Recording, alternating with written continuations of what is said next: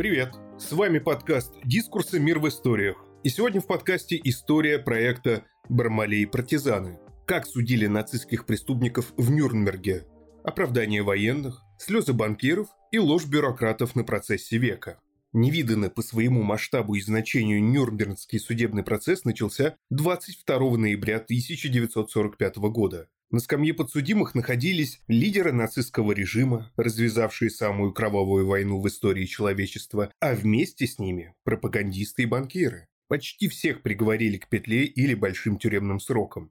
Изучив архивные документы и воспоминания непосредственных участников Нюрнбергского процесса, исторический проект «Бармали и партизаны» рассказывает о ходе судебных заседаний, на чем основывались доводы защиты и обвинения, как вели себя подсудимые, Каким образом удалось раскрыть многолетнюю симуляцию амнезии Гесса? За счет чего Геринг успешно отражал обвинения и чуть не избежал казни? Почему подсудимым не удалось свалить всю вину на фюрера? И как на пособников нацистов, скрывавшихся от наказания, устроили охоту Моссад и радикальные подпольные группировки? Дорога в Нюрнберг – Впервые в истории человечества правосудие сталкивается с преступлениями такого масштаба, вызвавшими такие тяжелые последствия. Впервые перед судом предстали преступники, завладевшие целым государством, и самое государство, сделавшее орудием своих чудовищных преступлений. Главный обвинитель от СССР Роман Руденко. Трибунал над нацистскими вожаками, начавшийся 20 ноября 1945 года в Нюрнберге, был первым опытом осуждения преступлений государственной машины. На скамье подсудимых оказались наиболее статусные руководители Третьего Рейха, до которых смогли добраться союзники. Процесс над ними задумывался как процесс над всем режимом.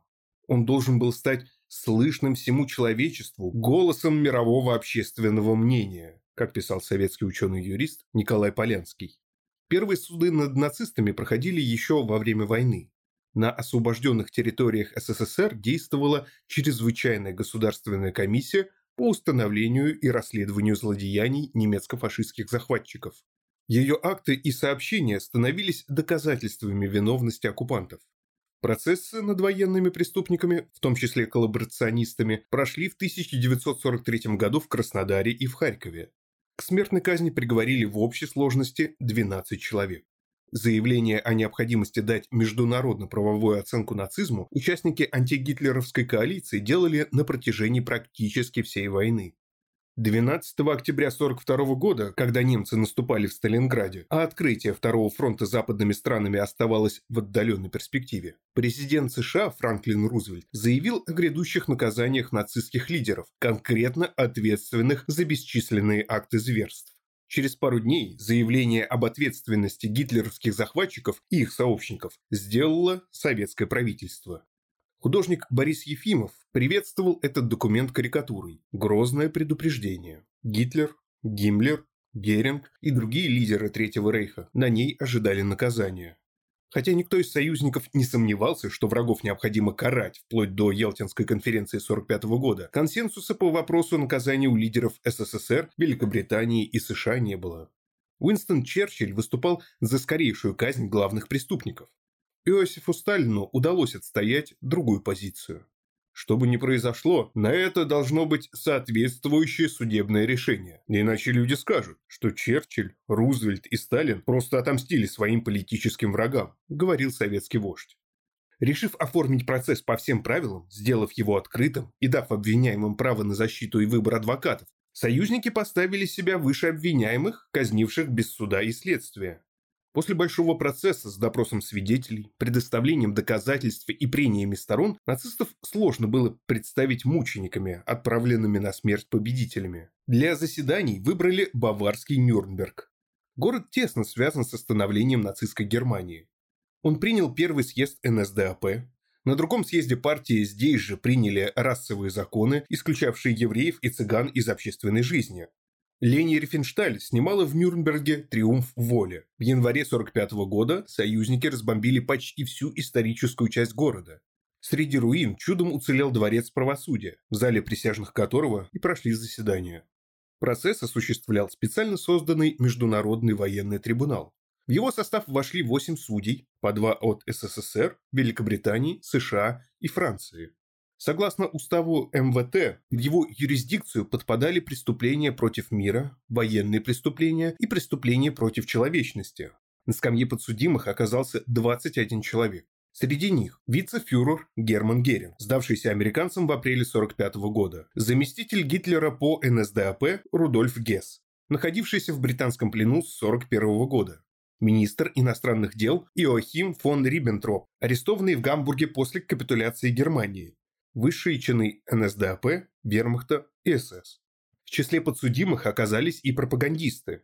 Начальник отдела радиовещания Министерства народного просвещения и пропаганды Ганс Фриче и главный редактор газеты Der Stürmer Юлиус Штрейхер. Начальника партийной канцелярии НСДАП Мартина Бормана судили заочно. После войны он пропал без вести. Участники процесса сидели в наушниках. Для них организовали синхронный перевод. Впервые в истории его осуществляли в таком масштабе. Одновременный перевод на русский, немецкий, английский и французский языки для десятков людей на процессе, длящимся почти год и приковавшим внимание мировой общественности. Оборудование предоставила компания IBM. Американских синхронистов отбирали Госдеп и Пентагон, советских – НКГБ, Процесс оставил после себя почти 40 томов стенограмм. Оригинальные материалы дела хранятся в Гааге. Аудиозаписи и стенограммы заседаний на русском языке представлены в Государственном архиве Российской Федерации. Их оцифрованные копии можно найти в интернете. Подсудимые вели себя с переводчиками по-разному. Нередко подсказывал эквиваленты проблемных немецких слов, а Геринг предъявлял претензии. Нет, адвокат мне не нужен. Я никогда не имел с ними никаких дел. В этом процессе от них не будет никакой пользы. Единственное, чего мне сейчас действительно не хватает, так это хороший переводчик. Нация номер два и нация номер три. Как судили хитроумного Геринга и симулянта Гесса? Рейхсмаршала Геринга пресса называла подсудимый номер один и нация номер два. В Рейхе он был вторым лицом после Адольфа Гитлера. Ему инкриминировали привод нацистов к власти, подготовку и планирование войны, военные преступления и преступления против человечности. Защищаясь по ходу процесса, Геринг все валил на Гитлера и Бормана. Говорил, что был не согласен с планами нападения на Польшу и СССР. Появление концлагерей объяснял террором коммунистов, а об экспериментах над военнопленными ничего не знал. Отвечая на вопросы сначала своего адвоката Отто Штамера, а затем главного обвинителя от США Роберта Джексона, рейхсмаршал вел себя нагло и уверенно. Подчеркнуто вежливый, исключительно проницательный, находчивый, ловкий, изобретательный. Он мгновенно оценивал обстановку, и по мере того, как укреплялась его уверенность в себе, становилось все более явным его преимущество. Место барьера свидетелей принадлежало ему безраздельно в течение почти двух дней, причем его ни разу, ни при каких обстоятельствах не прерывали. Цитировал историк Александр Звягинцев впечатление запасного члена трибунала от Великобритании Нормана Биркета от допроса подсудимого номер один. Джексон допрашивал Геринга дольше своих коллег. Однако подсудимый умело отбивался от нападок и не позволял себе говорить лишнего. Когда его спрашивали про преступления против человечности, вспоминал о Хиросиме и Нагасаки. Когда упрекали в антисемитизме, указывал на проявление расизма в американском обществе. Обвинитель от США хоть и был прекрасным юристом, но не имел должного опыта перекрестного допроса свидетелей, вспоминал внук председателя суда Джеффри Лоуренса лорд Патрик Лоуренс в документальном фильме «Нюрнберг», чтобы помнили, процесс глазами журналистов. Это чуть не обернулось катастрофой для всего процесса. По мнению моего деда, если бы они продолжили в том же духе, Геринг бы не был осужден, рассказывал Лоуренс. Главный советский обвинитель Руденко действовал увереннее. Ему в то время было 38 лет. Он занимал должность прокурора Украины. За плечами Руденко были 17 лет работы в ведомстве, в том числе в должности прокурора Донецкой области в годы Большого террора. Прокурор входил в особую тройку и участвовал в репрессиях кулаков и граждан неблагонадежных национальностей. 1953 году он стал прокурором СССР и занимал эту должность до самой смерти в 1981 году. Главный обвинитель советской стороны апеллировал к документам за подписью рейхсмаршала и протоколам заседаний с участием Геринга. В конце концов, наций номер два подтвердил, что план Барбаросса был готов еще в ноябре 1940 года, хотя и оговорился, что Германия опасалась угрозы от Советского Союза после завершения их перевооружения. Он согласился и с тем, что советских граждан вывозили на принудительные работы в Германию, но настаивал, что ни о каком рабстве речь не шла. По свидетельствам очевидцев, советскому обвинителю удалось сломить подсудимого номер один, которому пришлось менять стратегию своего поведения. Один из американских журналистов под впечатлением от увиденного произнес фразу «Руденко застрелил Геринга». Газета Stars and Stripes взяла ее в качестве заголовка, что продило в США слухи о пальбе, которую советский представитель устроил в зале суда. Чтобы расколоть третьего нация, Гесса, суду пришлось воспользоваться помощью психиатров. Совесть партии еще на этапе предварительного следствия заявил, что потерял память. На научных ставках он не узнавал Геринга, а на заседаниях суда сидел без наушников, читал книгу и делал вид, что происходящее его не касается.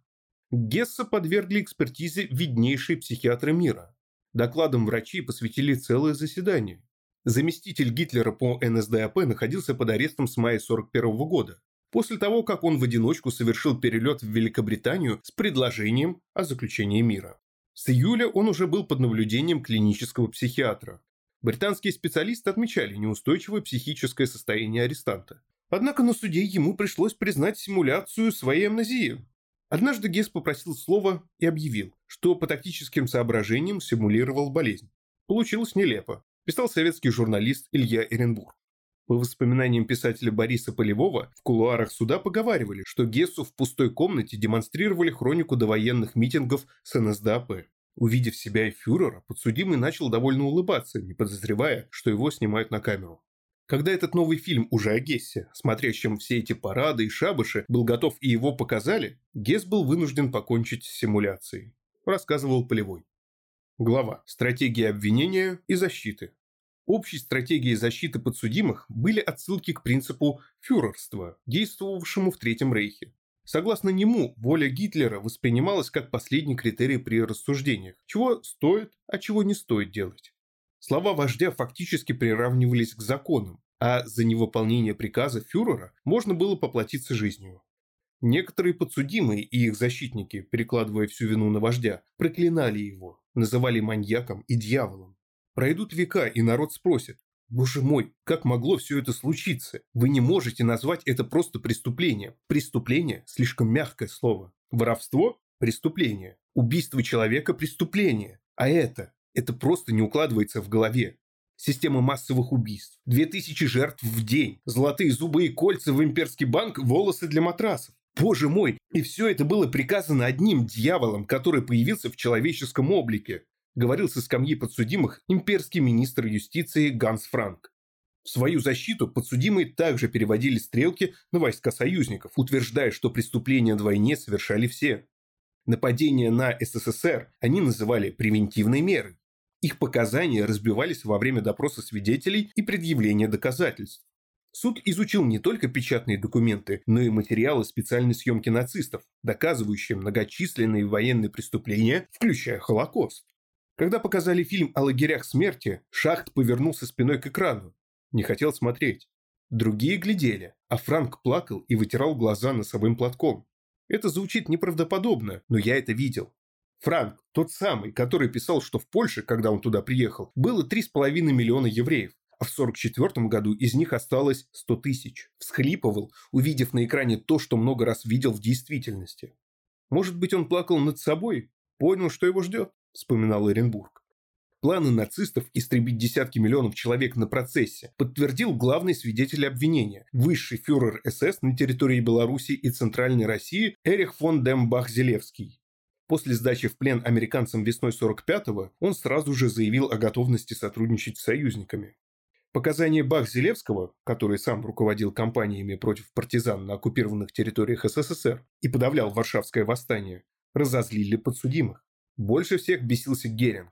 Это грязная, проклятая предательская свинья, отвратительная вонючка. Он был самым проклятым убийцей во всей этой чертовой компании.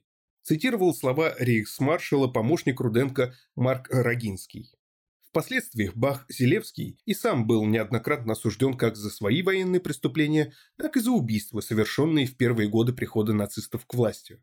Он скончался в тюремной больнице в Мюнхене в 1972 году. Подсудимые обвиняли в предательстве еще одного ключевого свидетеля, взятого в плен в Сталинграде Фридриха Паулюса. Бывший командующий 6-й армией в последний год войны оказывал содействие советской стороне. Он вступил в Комитет «Свободная Германия», подписал призыв убить Адольфа Гитлера, советовал немцам переходить на сторону Красной армии. Участие фельдмаршала в процессе в качестве свидетеля стало неприятным сюрпризом для подсудимых. В Нюрнберг генерала привозили под чужим именем в обстановке строжайшей секретности. Будучи заместителем начальника генштаба сухопутных войск Вермахта, в 1940 году Паулюс непосредственно участвовал в работе над планом нападения на СССР. Его последующие показания на суде разбили заявление нацистских лидеров о превентивном ударе. Одной из целей завоевания советских земель он назвал их последующую колонизацию а захват источников продовольственного снабжения, промышленных предприятий и нефти Кавказа, по словам Паулюса, должны были обеспечить Германии окончательное господство в Европе. Возмездие. Нюрнбергский процесс продлился почти год. Приговор озвучили 1 октября 1946 года. Смертную казнь через повешение назначили 12 подсудимым, в том числе Герингу, Борману, заочно, Риббентропу, начальнику оперативного управления вермахта Альфреду Йодлю, рейхсминистру восточных территорий Альфреду Розенбергу. Помимо военных и чиновников, казнили пропагандиста Штрейхера.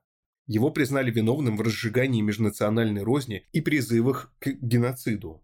Геринг, не дожидаясь петли, покончил жизнь самоубийством с помощью цианистого калия. Еще раньше, перед началом процесса, в камере повесился рейхслейтер Роберт Лей. Владельца концлагеря А.Г. Круп, Густава Круппа, освободили от условной ответственности по состоянию здоровья. После инсульта в 43 году он впал в маразм и умер в 50-м, в возрасте 79 лет. Советская страна настаивала на казни Гесса, но ему назначили пожизненное заключение. К разным срокам приговорили еще шестерых подсудимых. Троих оправдали. Суд освободил от ответственности радиоведущего Ганса Фрича, бывшего рейхсканцлера Франца фон Паппина, в годы войны занимавшего должность посла в Турции, а также президента Рейхсбанка Ялмара Шахта. Последнего еще в 1944 году арестовала гестапо за причастность к июльскому покушению на Гитлера. СССР настаивал на виновности всех троих. Впоследствии в результате денацификации каждый из них все-таки получил тюремный срок. Гросс-адмирала Эриха Редена в Нюрнберге осудили на пожизненное заключение. Он подал прошение о замене наказания на расстрел. Ходатайство отклонили. В 1955 году его освободили из-за плохого состояния здоровья. Реден поселился в Киле и получал адмиральскую пенсию от правительства ФРГ.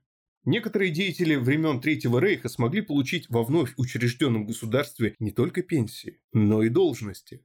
Хотя процессы над официальными лицами нацистской Германии продолжались еще несколько лет, в том числе и в Нюрнберге, некоторым удалось избежать наказаний или отделаться небольшими сроками. Проще всего избежать ответственности было беспартийным. За легко отделавшимися военными преступниками устраивали охоту антифашисты. Полковнику войск СС Иохиму Пайперу, ответственному за сжигание деревень на Восточном фронте и массовые расстрелы военнопленных на Западном, удалось избежать смерти сразу после войны. Казнь ему заменили пожизненным заключением. Но уже в 1956 году Пайпер вышел на свободу, купил дом во Франции и получил там вид на жительство. В 1976 году его сожгли заживо, забросав дом коктейлями Молотова. Расправами над военными преступниками занимались и еврейские отряды. Самый известный из них – Нокмим, под руководством бывшего подпольщика вильнюсского гетто Абы Ковнера. После войны им удалось уничтожить, по разным данным, от 100 до 400 нацистов. Поиском нацистских преступников занималась израильская разведка Моссад. Одной из самых известных ее операций стало похищение оберштурмбанфюрера СС Адольфа Эйхмана. В 1942 году он играл важную роль в подготовке и проведении Ванзийской конференции где были определены пути и средства геноцида евреев. После войны скрылся в Аргентине. Массаду удалось найти и похитить Эйхмана в 60-м году. Суд в Израиле приговорил его к смертной казни, признав виновным в преступлениях против человечности и злодеяниях против еврейского народа. Антифашистскими себя позиционировали появившиеся в конце 60-х – начале 70-х немецкие леворадикальные организации, самой известной из которых была фракция Красных бригад – РАФ. Ее появление стало реакцией на повсеместное засилье бывших национал-социалистов на официальных постах ФРГ. Даже правил страной в те годы канцлер Курт Кизингер, который в годы Второй мировой войны состоял в НСДАП и работал в Министерстве пропаганды Геббельса. У радикалов оставалось много работы, но их борьба – это совсем другая история. Спасибо, что слушаете нас. Если вам нравится, что мы делаем, подписывайтесь на «Мир в историях». Нас можно найти на всех подкаст-площадках. Там же можно и оценить наш подкаст. Дискурс – это не коммерческий журнал. Поддержать подкаст можно на нашем сайте. С вами был Николай Носачевский. До встречи.